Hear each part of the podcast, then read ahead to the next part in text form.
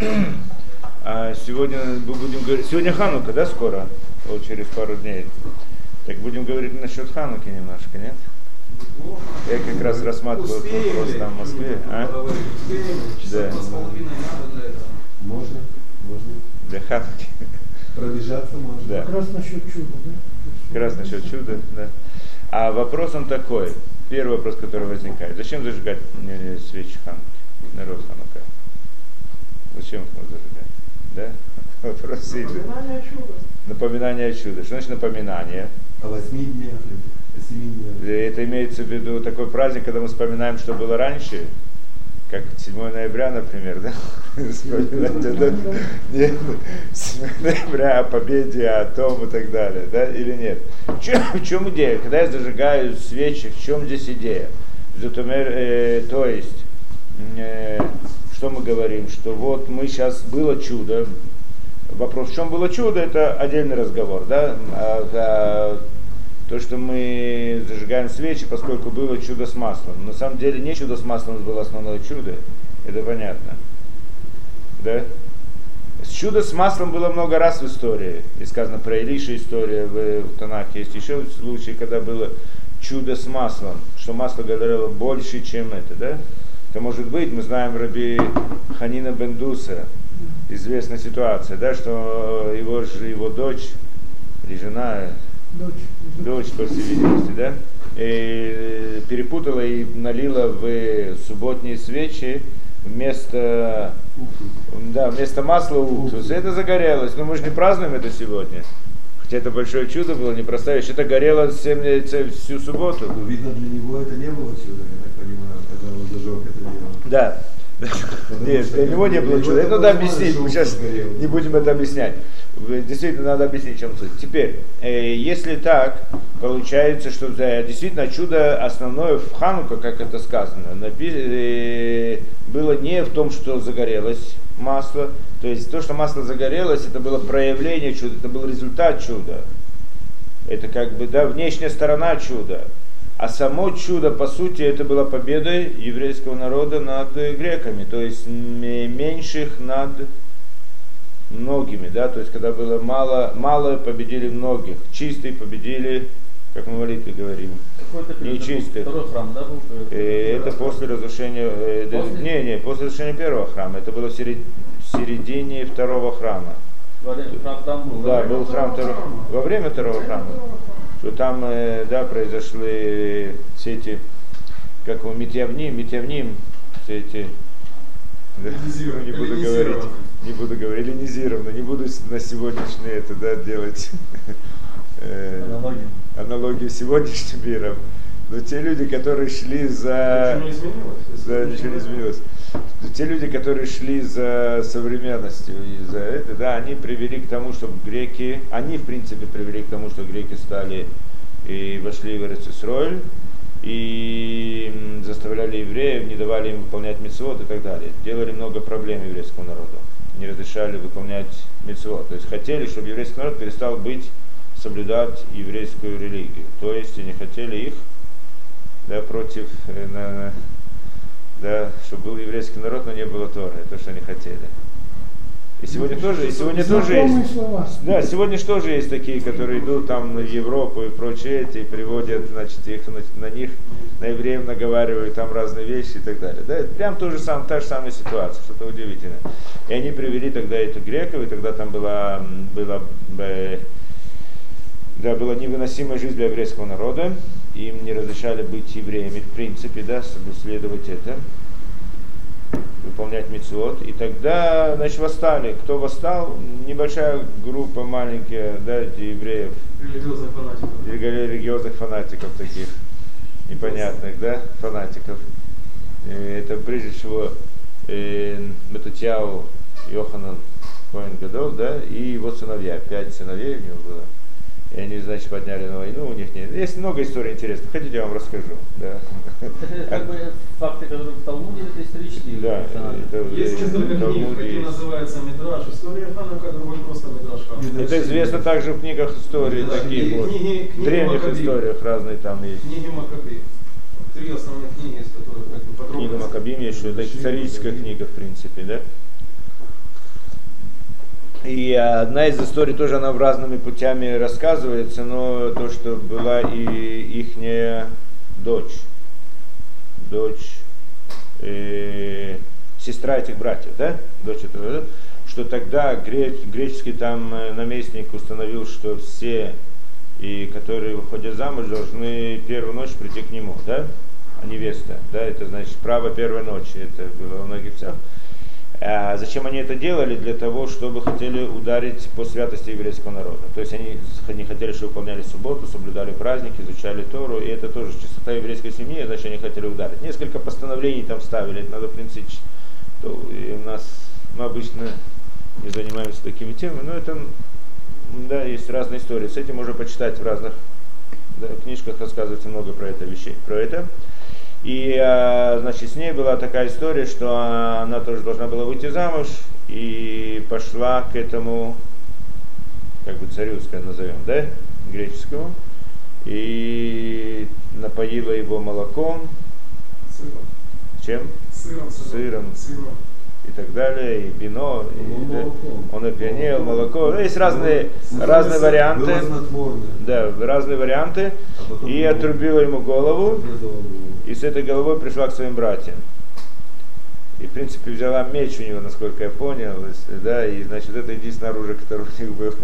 Они поняли, что они должны встать на войну, да, встать на восстание. Они, значит, вышли пятером, четвером, сколько там, пятером, вышли на войну против греков. Греки были обучены армией, там все прочее, да. И, значит, это было такое чудо непростое, что они смогли победить. В принципе, война это продолжалась долгое время, где-то около 30 лет. Там было много разных событий, не так просто, как хочешь, почитать это. Действительно, книга Макабима, она рассказывает, там много интересного. А, И в результате, когда они пришли в храм, так эта история, которая рассказывается в Талмуде, что там, значит, они освободили храм от греков, греки его осквернили, и тогда, значит, нашли только бочонок масла, это масло э, с печатью Коэн Гадола, потому что э, да, ясно, что оно чистое, а только им можно зажигать свечи. И тогда зажгли свечи, но этого хватало только на один день. А новое масло мо- могло прийти только через 8 дней. Так это значит горело 8 дней, пока не появилось это. Да? Вот это вот бочонок масла, то, что хватало на один день, и это было чудо. Да? Но в принципе это чудо, оно проявление того чуда. Чудо основное это было победой, победа над э, врагами в результате того, что евреи пошли мессирут нефиш, то есть э, повели себя необычным путем, отдали свою жизнь во имя Творца, да? Пошли на смерть, в общем-то. Это было основное чудо. Надо понять, в чем это идея этого. Да? Понятно, в чем чудо было. Чудо не, а масло это был результат этого. То есть они, в принципе, что-то сделали в духовной действительности своим поведением, что результат этого проявился в этом мире в горении масла. Есть много вопросов на масло, почему оно должно было гореть. В принципе, не должно было гореть, можно было зажигать нечистую масло, потому что большинство людей были нечистые. Если там по Алохе, в принципе, не обязательно, чтобы это, да, чтобы оно, э, да, там не было проблем. С точки зрения алхотической можно было там поладить. Э, Это было внутри храма было? Внутри это? храма. То есть есть э, э, минора в храме, которую надо зажиг- зажигать каждый день. И когда евреи вошли в это, они решили сразу же выполнить эту митцву. Зажечь. Что значит, что они не были... в- в- Там храм- были греки, они осквернили все и не дали А, они это. выкинули их оттуда силы вышли. Седа? То, э, значит, э, то теперь, а так почему же мы зажигаем свечи? В память об этом. Вопрос, что такое память? Что значит мы должны вспоминать о том, что было? Вспоминать просто, чтобы мы знали, историю учили. Ну, в школе можно учить, обучать там и так далее. Может быть, это. Ну, ясно, когда дают какой-то знак, праздник, тоже есть какой-то смысл, напоминает. Ну, это получается как 7 ноября приблизительно, нет? Или там как еще что-то. Да? Но, по всей видимости, не совсем так, что э, свечи, они являются, как это, да, э, напоминанием лидород в поколениях. Да, На поколение. в поколениях. Что это значит, что память о свечах, она осталась в поколениях? Вот эту идею мы хотим разобрать сегодня, насколько это возможно. Хорошо? Так, чтобы было ясно. То, теперь э, Равдесер разбирает этот вопрос, так мы идем по порядку Равдесера, так пытаемся разобрать. То, прежде всего, он говорит интересную вещь, э, что да, что у человека есть э, э, человек, у человека есть два, две области или две формы постижения. Так. Два уровня постижения, может быть, более правильно. Два уровня постижения окружающей действительности. Есть называется внешнее и внутреннее. Да? Ну, э, внешнее, то я рассмотрю только с определенной точки, которую я хочу рассмотреть, чтобы объяснить наш вопрос, но он рассматривает как нам глубже на это дело и больше с разных сторон. В любом случае, есть как бы внешний взгляд на мир. Что значит внешний взгляд на мир? Это то, что мы ощущаем, э, э, постигаем э, ощущениями. То есть человек видит разные вещи. Правильно? Человек видит разные вещи. И поскольку он видит разные вещи, то это, это в принципе, информация, которая попадает к нему через ощущения. Правильно? Это, в принципе, это первый этап, первый шаг, какая, как информация попадает в сознание человека. Да? Он видит, слышит, ощущает, да? И значит, это через пять ощущений получает информацию. Это внешний мир. Правильно? И вот это вот знание, которое он получает через вот этот вот внешний взгляд – он попадает человеку дальше внутрь человека, да, в его сознание. Куда оно попадает? Есть другой уровень восприятия человека, это уровень э, воображения, назовем это так.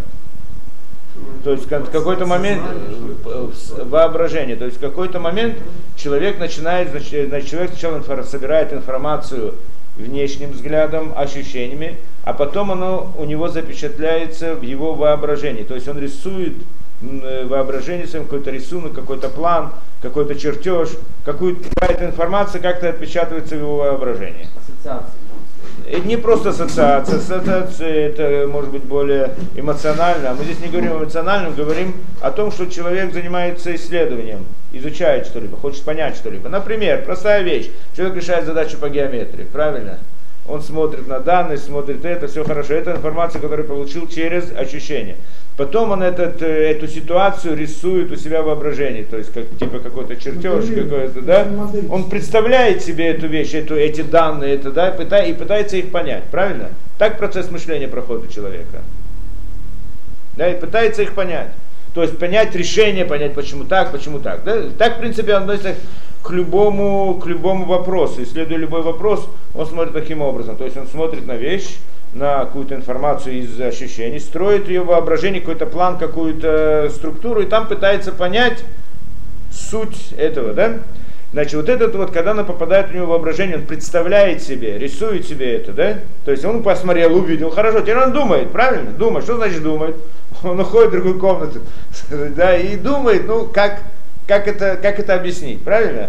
На чем он думает? О том, что у него сейчас он рисует себе воображение, то есть все, что он видел, он пытается представить у себя воображение. Представляете? Теперь, э, в какой-то момент он понял, действительно понял, да? Вдруг он нашел решение, он нашел связь, он, да?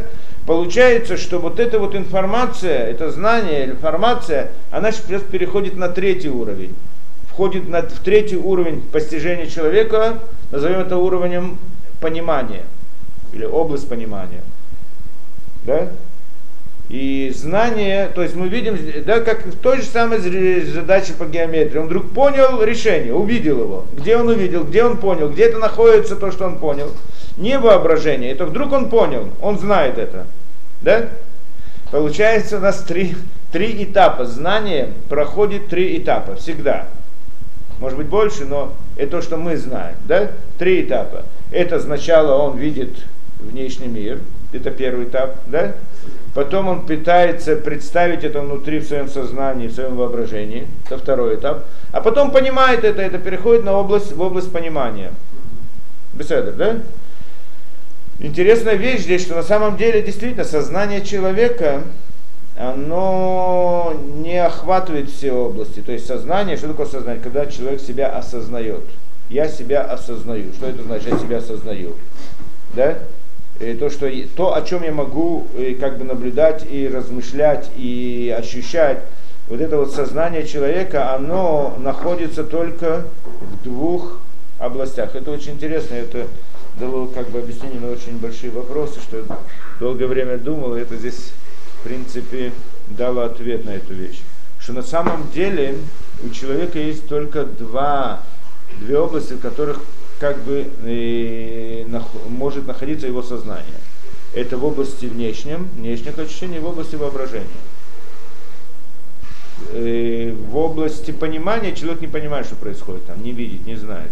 Он только знает, что он вдруг понял, то есть информация из его сознания перешла в область понимания, он понял. Что такое понял, он не знает. Да?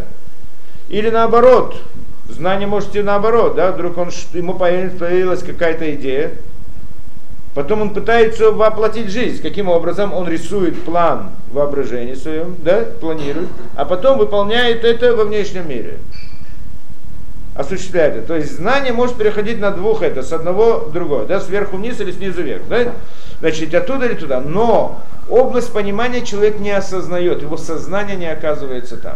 Мы не знаем, что это такое. Мы только оттуда получаем сигналы или туда отправляем сигналы. Когда мы знаем, что я понял, что значит я, я, я знаю, что я понял, но я не могу это объяснить, не могу это представить, не могу сказать. Область воображения я могу знать. Я хорошо понимаю, когда я себе рисую, что я рисую, да? Что я, да? Более-менее Мы хорошо. должны как-то определить, что значит понимание. Что значит, что я понял. Ну, вопрос, определи, пожалуйста, чем мы занимаемся, да? Да, но это ясно, что человек знает, то есть он понял, то есть э, мы знаем об этом только то, что мы как бы туда отправляем информацию. То есть я понял, туда это, то до сих пор не было там, а сейчас оно есть там, я знаю это, да? Или наоборот, и приходит оттуда. Это некоторая область в нашем, э, да, на современном языке это называется подсознание. Где-то в подсознании человека, да? В подсознании. А что такое сознание? Сознание находится ниже, на двух уровнях, как мы сказали. В области воображения, в области этого мира. То есть, пример я приведу, простой, да? Человек может э, кушает колбасу. Когда он кушает колбасу, о чем он думает? Ни о чем не думает, да? Он наслаждается колбасой. Правильно? Это, человек занят полностью в этом. Спроси его, о чем он думал в этот момент. Да, там вокруг может происходить все что угодно, весь мир может переворачиваться, но он находится внутри колбасы, да? Может находиться, лекцию слушать самую глубокую и так далее, да? То есть и он сейчас находится, его сознание сейчас поглощено там, да, этой колбасой. С другой стороны, может быть противоположная вещь. Человек, может быть, читает какую-то книгу, он там внутри этой книги и все, и кушает колбасу тоже. Но он колбасу он даже не ощущает, он ее не видит даже не чувствует, что он кушает. Так Потому что он, знание, да? Внимание, наверное. Ну, назови как хочешь, так на, на языке мы скажем, Внимание, объясняется сознание, да? То есть человек, он перемещается. Сейчас сказано там, о чем человек думает, там он находится, да? В принципе, где он находится, он находится там, где его сознание, да, то, где, где его мысли, чем он занимается, чем он, да, и вот эта вот идея как бы этого сознания, она находится тут, только в двух областях, или в области воображения, то есть человек думает и представляет, и рисует себе, и все что угодно, и там может быть эмоциональные вещи, может быть э, какие-то философские вопросы, может еще какие-то, да, человек решает какие-то вопросы, он не видит этого мира в этот момент, или наоборот, он находится в этом мире, не, не, не смотрит на всю эту, э, да, всю идею, э, э, да, э, эмоции, там, воображение, представление и так далее, он э, этим не занимается. Да? Но в область понимания сознание не способно зайти. Мы не можем войти туда и представить и увидеть, что там происходит. Человек не может оказаться там, видеть это, ощущать, знать, понимать и так далее. Да? Понятно. То есть получается, что знание в принципе переходит три да, два, э, оно переходит как бы три, три этапа, но наше сознание, оно охватывает только два первых, да, два нижних назовем это. Теперь, интересно так, что на самом деле, да, что не только это, не только это, что э, есть также два вида служения Творцу в результате этого два вида служения Творцу. Да? Что это значит? И именно да, в результате этого мы разбирали, в принципе, эту вещь. Есть внешнее выполнение мецвод, есть внутреннее выполнение мецвод. Мы когда-то говорили на эту тему, да? внешнее выполнение митцвот. То есть человек выполняет митцвот по привычке или не задумываясь, не обращая на это особое внимание, то есть он выполняет как, как действие. По какой причине? Есть несколько причин, по которым человек может так себя вести. Да? Для получить уважение от других, потому что он кому-то обещал, его так воспитывали и так далее. Не потому что у него внутренняя потребность. Или просто он себе решил, значит, что вот я хочу так делать, без внутреннего осознания этой вещи. Иной раз наоборот, да, что человек может с, э, выполнять мецвод, служить Творцу с внутренним пониманием этой вещи. Да? Что это такое внутреннее понимание, мы не будем ходить, потому что есть на это много разных уровней и очень глубокие вещи. И э, суть не только в том, чтобы это глубокие, суть в том, что это трудные вещи. Да, человек, чтобы он мог выполнять митцво так, как надо по-настоящему, со всем осознанием это, да, со всем осознанием этой идеи, в этом, а, этому посвящены все книги по, по Мусару, и кто почитает, увидит, как много три человек, люди старались, работали, трудились, чтобы достигнуть этого чуть-чуть более глубокого выполнения мецвод, да, более глубокого смысла выполнения мецвод. То это как бы работа, которую делает на собой человек. Пример я вам дам привожу простой, чтобы мы могли понять, о чем мы говорим. Мы это приводили не один раз. Что человек, который начинает выполнять мецвод, да, и решил, что нужно соблюдать субботу. Да, и он значит, решил, что нужно соблюдать. Очень хорошо, надо соблюдать. Так он, очень, не, да, так вначале он это делает очень внешне. Ну, посмотрим, для него такая игра. Да, зажечь что-нибудь, свет, не зажечь, подойти сделать то, сделать это, да, нельзя. Ну, давай попробуем сделать, давай будем это делать. В какой-то момент он вдруг осознает, что не может иначе себя вести. Он не может нарушать субботу. Да? Доигрался. В какой-то момент он вдруг понимает, что это невозможно, да, что не может нарушить. Он не, да? То есть получается, что это из внешнего знания перешло на уровень внутреннего знания. То есть теперь это как бы внутренняя его потребность, необходимая. Да, он не может иначе себя вести, как человек не может, да, любой еврей, который да, соблюдает эту субботу, выполняет митцвот, он не может нарушить субботу, скажем, у нас. Это не вопрос выбора или там я не знаю, решения и так далее. Да?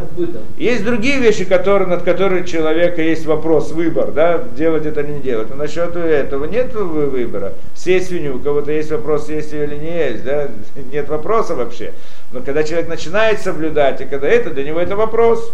И какой-то момент он решает, решение его чисто механическое такое, да, значит, давай я сделаю себя это, да, давай я попытаюсь. То есть он, он пользуется разумом для того, чтобы выполнять митцвот. Через некоторое время это знание из разума переходит в подсознание. Становится его внутренней необходимостью. Да? И вот, вот эти вот два, да, эти два вида работы, два вида служения Творцу, они, значит, имеют место как бы с двумя видами, да, и, и, да, с двумя видами постижения человека, как мы сказали, двумя уровнями. Одно внешнее, другое внутреннее. Да? Внешнее это э, через э, внешнее, это связано с внешними силами человека, то есть с э, разумом человека, знание. Да? Мы как бы немножко отклоняемся от того, что мы сказали. То есть то, что мы сказали, есть три, у, три этапа в, в постижении человека. Да? По первый этап явно называется внешним. То, что в подсознании называется внутренним. А то, что посередине, да, то, что воображение, оно частично внешнее, частично внутреннее. В каком-то смысле это связано с телесными вещами, поэтому несколько, несколько внешнее, с другой стороны это немножко внутреннее. Да, но мы, в общем-то, здесь говорим так, что есть два, два вида работы, два вида постижения, внутреннее и внешнее. В этом смысле, по всей видимости, вот область воображения мы тоже относим к внешнему. Что там это место, где работает разум, где мы что-то можем сделать, где наши, да, э, можем что-то решить, а внутреннее это там, где находится подсознание. Бецедр область понимания. Да, Нель Шурох Нашама. В принципе, так оно работает. То теперь, и получается так, что человек, у человека есть также внутренние и внешние силы. Внешние силы, это, ну я не говорю о физических силах, которыми он пользуется, а разум. Разум относится к внешним силам. Что значит разум? да, что человек решил, понял, да, делает разные действия. Он может делать разные действия благодаря тому, что он так решил. Да? Без внутреннего постижения, без внутреннего понимания, без внутреннего стремления к этому. Да, он может себя заставить решить так-то и так-то. С другой стороны, есть качество человека, находится внутри человека. Да? Разные позывы, внутренние позывы человека, которыми человек не властен, не подвластен. Да, человек иной раз может, за, за, я знаю что, да, э, эмоциональность, как бы, да, это, это, в принципе, качество человека, называется медот, который находится внутри человека. Человек часто не знает, как он себя поведет, какие силы внутренние его толкнут к тому или другому действию. Да? Примеры этого я не знаю. Можно привести, в принципе. И, так, э, да, я знаю, разные желания человека, хорошие или плохие, находятся внутри человека и вызывают его к поведению, несмотря на иной раз против его разума. Разум не всегда властен над этими внутренними силами, наоборот. Иной раз человек решил и хочет делать так-то и так-то, но внутренние силы ему не дают желание, подсознательной силы, в общем-то, все эти качества, да, силы из подсознания толкают его на различные поступки. Да? Всем известно, что это такое. Так это, это как бы внутренняя сила. Теперь идея заключается в том, идея служения Творцу заключается в том, и обязанность человека, чтобы, и, чтобы и знание о выполнении мецвод, которое он изучает, которое он получает через внешнее знание, как он знает, что нужно выполнять мецвод, делать хорошие вещи, поступки и так далее. Откуда он это знает? Учит это в Торе. Да? То есть постигает это разумом. Это, в принципе, внешнее знание. Когда он прочитал, что он нужно выполнять ту-то или другую мицу, у него нет внутренней потребности к этому. Да? Не находится у него в подсознании. Работа человека в служении Творцу заключается в том, чтобы знание это внешнее, которое он получил путем да, разума, постижения, чтобы оно вошло внутрь его подсознания и стали его внутренним. На примере того, как мы сказали с субботой, что вначале он выполнял это внешне, да, только так себе решил, путем да, разумом заставлял себя выполнять, а в какой-то момент это стало его внутренней потребностью. То есть оно как бы перешло извне внутрь. Да? Как, э, как работает этот переход, каким образом происходит это? как вдруг может произойти такая вещь, что человек решил, да, э, как человек может ввести какое-то понятие внутрь своего подсознания? В принципе, не может. Мы с подсознанием не знаем ничего. Мы только знаем, что оно, да, оно нам посылает сигнал, или может быть у нас посылает сигнал. Но как это может войти туда внутрь? Как мы можем это заставить? Как, другими словами, как мы можем заставить себя быть религиозным евреем по-настоящему. Ладно, я прочитал это в Торе, что надо быть верить Творца, надо бояться Бога, надо выполнять митцвот, да, с э, осмыслением да, вещи, да, глубоко, э, да, из сердца, назовем так, да, внутренне, а выполнять митцвот очень хорошо. Я хочу, ну так что, как я могу это сделать? Я это прочитал, я это знаю. Но каким образом вдруг это войдет внутрь моего сознания. То есть, в принципе, это должно пойти в подсознание. В принципе, человек должен служить Творцу, потому что это его внутренняя потребность, где-то там в подсознании его толкает. Да? Как некоторые вещи, которые есть у каждого еврея, который выполняет митцвот. Как скажем, кушать не кошерно. Это человек не может не кушать, кушать не кошерно, да? Находится на, на уровне его подсознания. Делает разные вещи. Есть другие вещи, которые он может делать без проблем, да? Есть вещи такие, вещи такие, у каждого человека есть свои проблемы. Да? Так вопрос, значит, работа заключается, еврея заключается в том, чтобы вот это знание, которое он получает в Торе через разум, через внешнее знание, оказалось у него в его подсознании. Это значит работа. Каким образом это происходит? На самом деле не так просто. В общем-то, как это сказано в книгах, это чудо такое. На самом деле человек не способен ничто ввести в подсознание, как бы, да, он не властен над этим но благодаря тому, что он прикладывает максимум усилий, то тогда, когда Бараху делает чудо, это переходит на область, в область подсознания человека. То есть здесь он, э, рецепт он такой, что от человека требуется максимум усилий.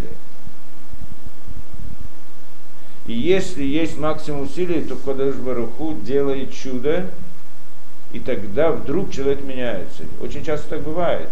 Человек смотрит на, на, на себя, на прошествие своей жизни и говорит, как, как я мог это сделать? Тонкая грань, как бы, есть такое, что мой взгляд меняется, а мой просто стала привычкой. Ты делал, делал, делал постоянно так годы, и потом ты привык, что в шаббат ты едешь, что у тебя день, когда ты отдыхаешь. А вот Наоборот, внутри бы что такое- да, что мецвод может быть наоборот. Вначале он, когда это услышал, да, он загорелся, начал выполнять это со всем этим, да, а потом это приелось, да, стало это. Правильно, и то, и другое может быть. И то, и другое, значит, одна из вещей, что человек должен ощущать каждую мицу, как будто бы она новая, как будто он ее заново выполняет. И, и, и то, и другое, это две стороны внешнего знания, внешнего действия, да? Что человек, либо он по привычке это выполняет, либо он еще никогда это не делал, и он только так это делает, как бы, первый раз для интереса, да? Две стороны. И то, и другое тоже работа. Над этим тоже есть работа, чтобы она была сутью, внутренней сутью человека. Вот. Мицвод, они просто внешние, эти, они просто привычка. Это тоже вк- включается в работу. Как это делать обратно? Есть много книг по этому. Книги по Мусару этим занимаются. Я думаю, привычки это больше, когда ты что-то делаешь. То есть это мецвод асе, можно сказать, что их делаешь по привычке, а мецвод лета асе. То есть ты наоборот не делаешь. Да, Привык не делать все. Привык не делать. Да, вот привычки все говорят, э, что это больше, чем любовь. Все. Привычки это самое такое дело у человека. Может Да, да, так чем угодно. Привычка вторая натура, так написано. в О, нашей книге. люди, вторая натура. По-еврейски это сказано. Не, как бы то, что говорите, вы говорите о том, что есть какой-то вот на уровне понимания, что как- какая-то истина. Да. Истина, которая ни от чего не зависит. Вот как ты будешь знать внутри, что ты дотронулся вот до этой истины, и ты там. Какие твои внутренние показатели, что это не привычка твоя, что это не самовнушение, которое что-то изменит событие, оно уйдет опять. Хороший вопрос. Ну, конечно. Как, как вы это внутри себя это проверить, каким этим, Каким путем проверить эту вещь? если есть такой мифхан? Да. Есть э, интересный пример, кто-то приводит. Да. Еврей, э, один еврей говорит так, я работаю для того, да, я, я занимаюсь бизнесом, делами, даю сдолку, даю всякие вещи, да. И действительно, все митцвот, которые я выполняю, то есть все, весь бизнес, которым я занимаюсь, это я для духовной цели. Я так хочу это делать, во всяком случае. Да, ясно, что человек, основная цель его в жизни это работа, да, это Тора, Тора, изучение Тора. Человек занимается работой, это тоже необходимо по разным, да, по разным причинам. Во всяком случае, он старается уделять какое-то время для учебы или и также давать какую-то сдоку для учения Торы, и тем самым участвует в этом, да? Так сказано. Так приходит один еврей и говорит, вот я все время занимаюсь многими делами, бизнесом, учу Тору и так далее. И говорит, вот все, что я занимаюсь Торой, все, что я занимаюсь бизнесом, только для того, чтобы Тора было больше Тора в мире. Да, я много даю и много это, да? Только вопрос, как проверить это? Может быть, он просто занимается Торой для того, чтобы по привычке или чтобы у него было какое-то оправдание заниматься бизнесом. Или может быть наоборот, он человек религиозный, хочет, чтобы было кошерно, правильно? Так он понимает, что нужно учить Тору, но он хочет заниматься бизнесом, да? Так он дает сдоку, он учит, выделяет какие-то часы для учебы, для того, чтобы у него была возможность заниматься бизнесом. В принципе, основная идея здесь бизнес, да?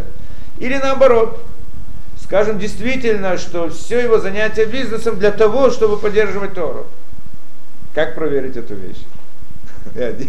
Кто-то дал совет, по-моему, не помню, где это прочитал, дал ему совет, как это сделать. Э, Он должен проверить во время, скажем, молитвы. Или да, во время молитвы, или во время занятия Тора. Какие мысли у него появляются? Если во время молитвы у него появляются мысли о бизнесе, или во время бизнеса у него появляются мысли о изучении Торы, о Торе. Вопрос как? Дол- Должен проверить. Если, что главное, что второстепенное, да? Что Знаешь, наоборот, ты проверяешь, правильно? проверяешь, да? Проверяешь, что, что главное здесь, да? Что если... что, в принципе, человек всегда думает о, чем-то таком. То, что, То, что важно, об этом он думает, нет сомнения. Даже когда он просыпается с утра, первый он, ой, что это он сделал, что не сделал. То, что важно, человек об этом думает всегда, да? Это, это первое, то, что появляется у него мысли. То, Теперь, если это так, так это значит можно проверить. Здесь тоже можно проверить, что главное у человека. Это привычка или это, да? Мы здесь должны еще одну вещь сказать. Мы как бы говорим о самом простом уровне служения Творца от всего сердца. От всего сердца это и можно увидеть, если это от всего сердца или по привычке. Человек может увидеть внутри себя это, да? Но, но, но мы говорим, когда говорим от всего сердца, мы имеем в виду самый простой уровень. Мы не говорим о вещах, которые очень большие евреи доходят до этого. Это, это выполнение митцвот с разными, есть разные идеи, каванот, намерения, в разных сложных книгах написаны разные сложные вещи. Да? Мы об этом не говорим, там как бы другая сторона. Да, может быть даже не другая сторона, там тоже есть две стороны. В любом случае, это, это, мы говорим как бы о простой вещи, служение Творцу от всего сердца, по-простому, без всяких сложных да, вещей. И это тоже можно определить, если это в, э, от, от всего сердца, или, или это внешнее, или внутреннее действие. В каком-то смысле, немножко. В всяком случае, нам понятно, о чем мы говорим, да? Беседа. В любом случае, получается так. Мы хотели объяснить здесь к Хануке подвинуться э, э, да, в каком-то смысле, да?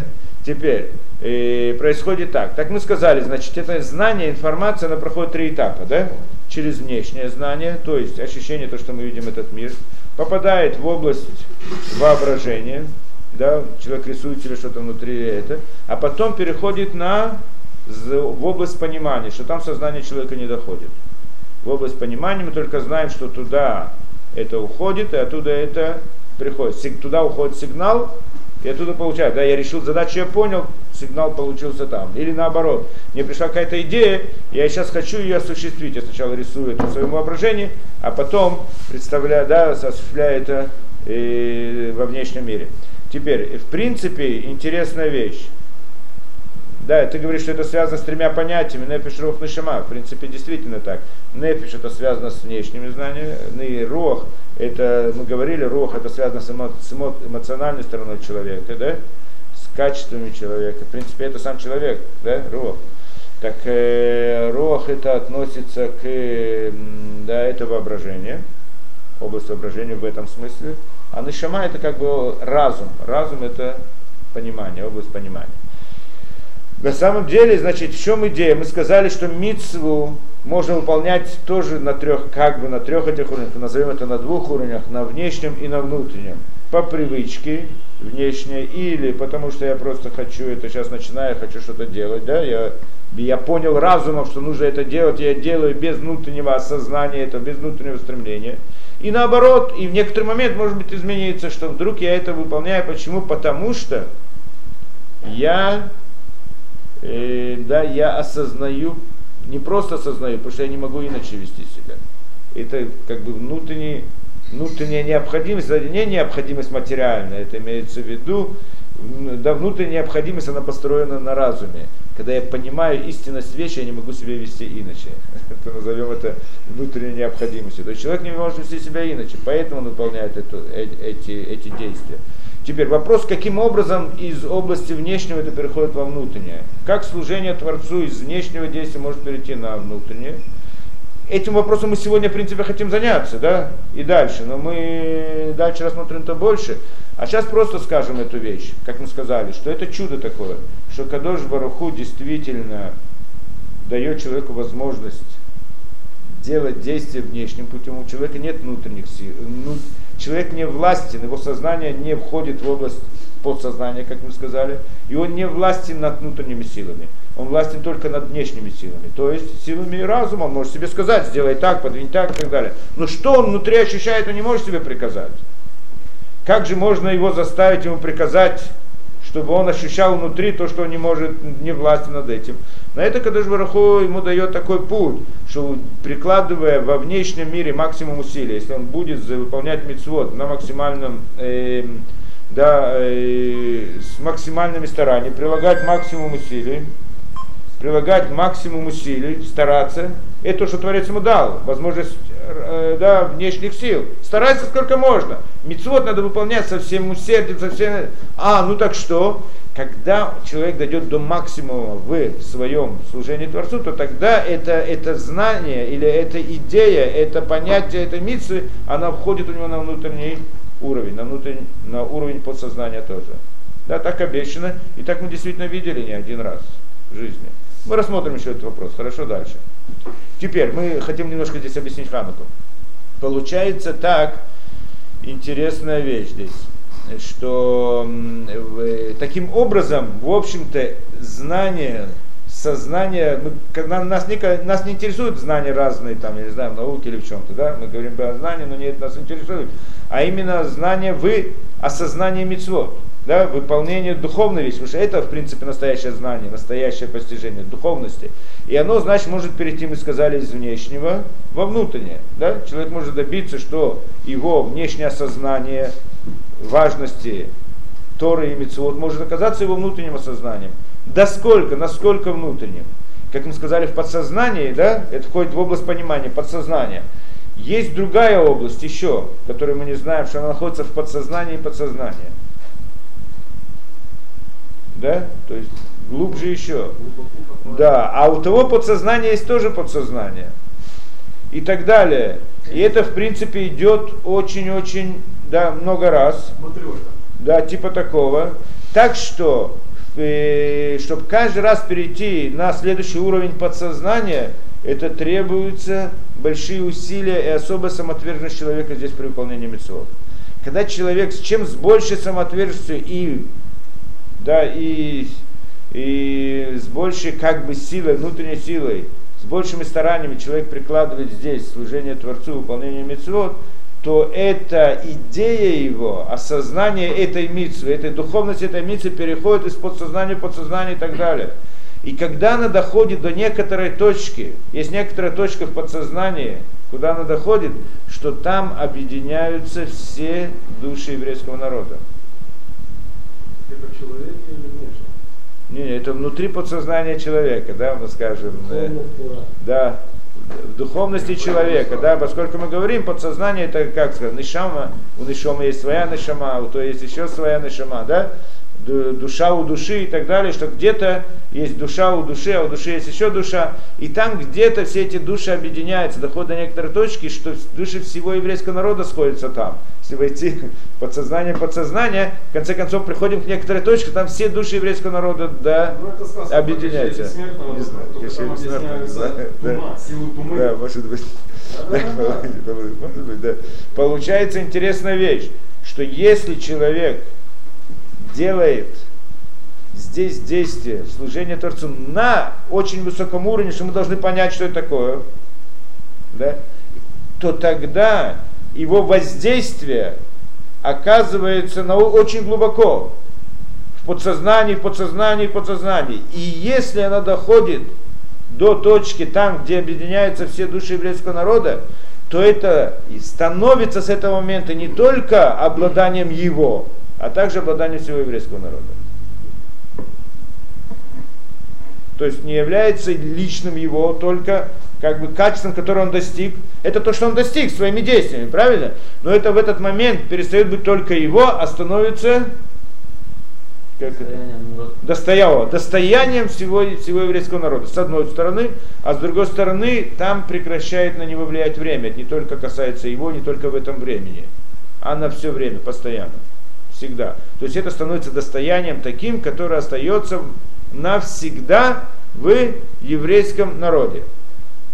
И каждый еврей, который да, захочет углубиться в своем внутреннем постижении мира и тоже для этого приложит соответствующие усилия, и он может достигнуть как бы этой точки, он может получить оттуда. Или не просто получить, скажем не так, не будем ходить в это. Явно это влияет на каждого еврея тоже. То есть получается, где-то внутри, в глубине души его, у каждого еврея есть вот эта вот идея, которая была достигнута каким-то одним человеком при выполнении какой-то миссии. Да, существует такая. И вот здесь идея свечей Нерод Хануки, свечей Хануки, что э, Макабим, то, что они сделали, они в принципе, да, они как бы утвердили вот эту вот веру в Творца, когда восстали против греков, настолько сильно внутри своей души, внутри самих себя, настолько сильно, что это дошло до этой самой точки, где все э, еврейский народ объединяется. где объединяются все души еврейского народа. И именно тогда они, да и поэтому это стало влиять на весь еврейский народ. Да, и поэтому мы говорим, что здесь есть память на поколение. То есть то, что мы зажигаем свечи, это не просто вспоминание о том, как 7 ноября, да, там что были разные войны, было и так далее, были чудеса и так далее. Это не вспоминание. Каждый еврей, зажигая мицвод, выполняя мицву, то, что было установлено в результате их действия, он в каком-то смысле пробуждает внутри себя некие да, духовные силы по отношению именно к этому достоянию, то, что они сделали, то, что они смогли достигнуть. И тогда он как-то связывается с этим духовным миром, с этой духовным вещью, которую достигли Маковеем в тот, в тот момент.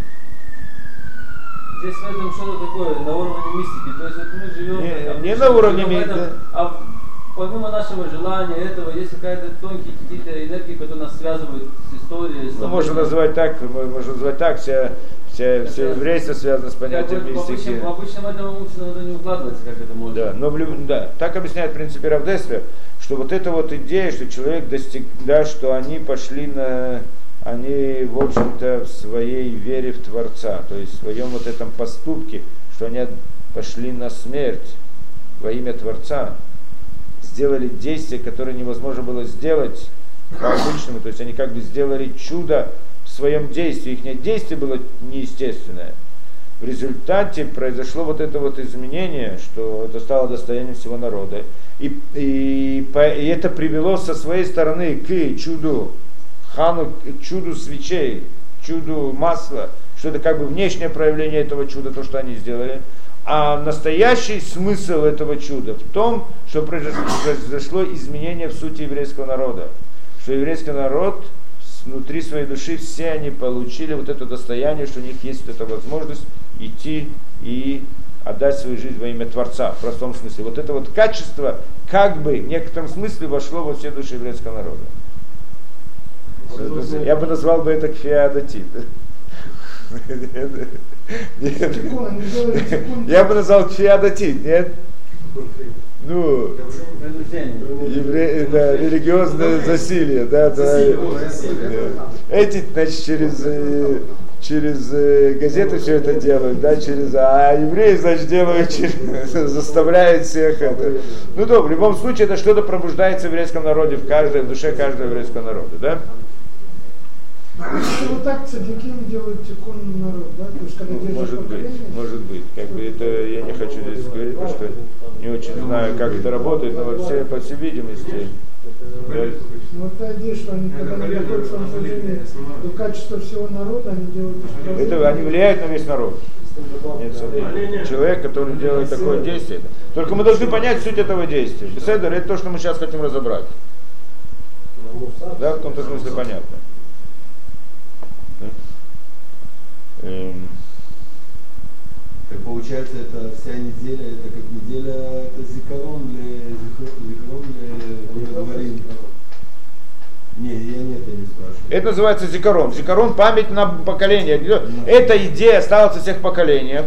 На- в каждом, во всем еврейском народе, и установили мицвод для того, не для того, чтобы просто вспомнить о том, что было. Мицву зажигания свечей, это когда человек выполняет эту мицву, то есть то, что они делают, то, что было установлено, как бы пробуждается по отношению к этой идее. И тем самым, что как-то может к ней Я присоединиться. спрашиваю, когда вот мы на уроке были э, утром на Хумаше, так э, э, Раф, э, Раф Рубин чё- поч- сказал, что вообще в нашем сознании как бы Ханука это праздник, правильно? Да. Он сказал, это не праздник, это вообще не праздник. Это именно вот то, что сейчас вы сказали, Гарон, Дурот, и Да, так далее. да. Это Не, именно у, не евреев, праздник. и в е- у евреев нет праздников вообще. Что слово праздник от слова праздновать. Да, Праздновать, да, да, да, заниматься да. просто.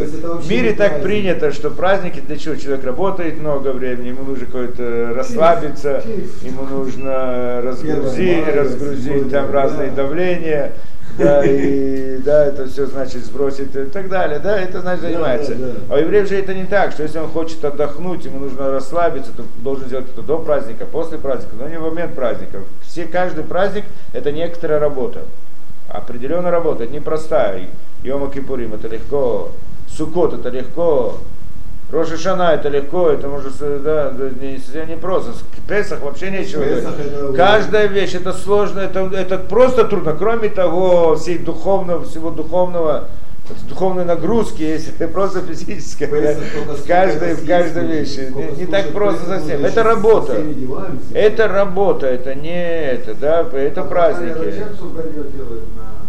А, цугнет памятям э, масле, ну как бы жарится в масле, что там чудо было с маслом, Масле. поэтому делают это. Масле да. как бы. Это обычай не так принципиально. То мы хотим перейти дальше, да, хорошо? То, только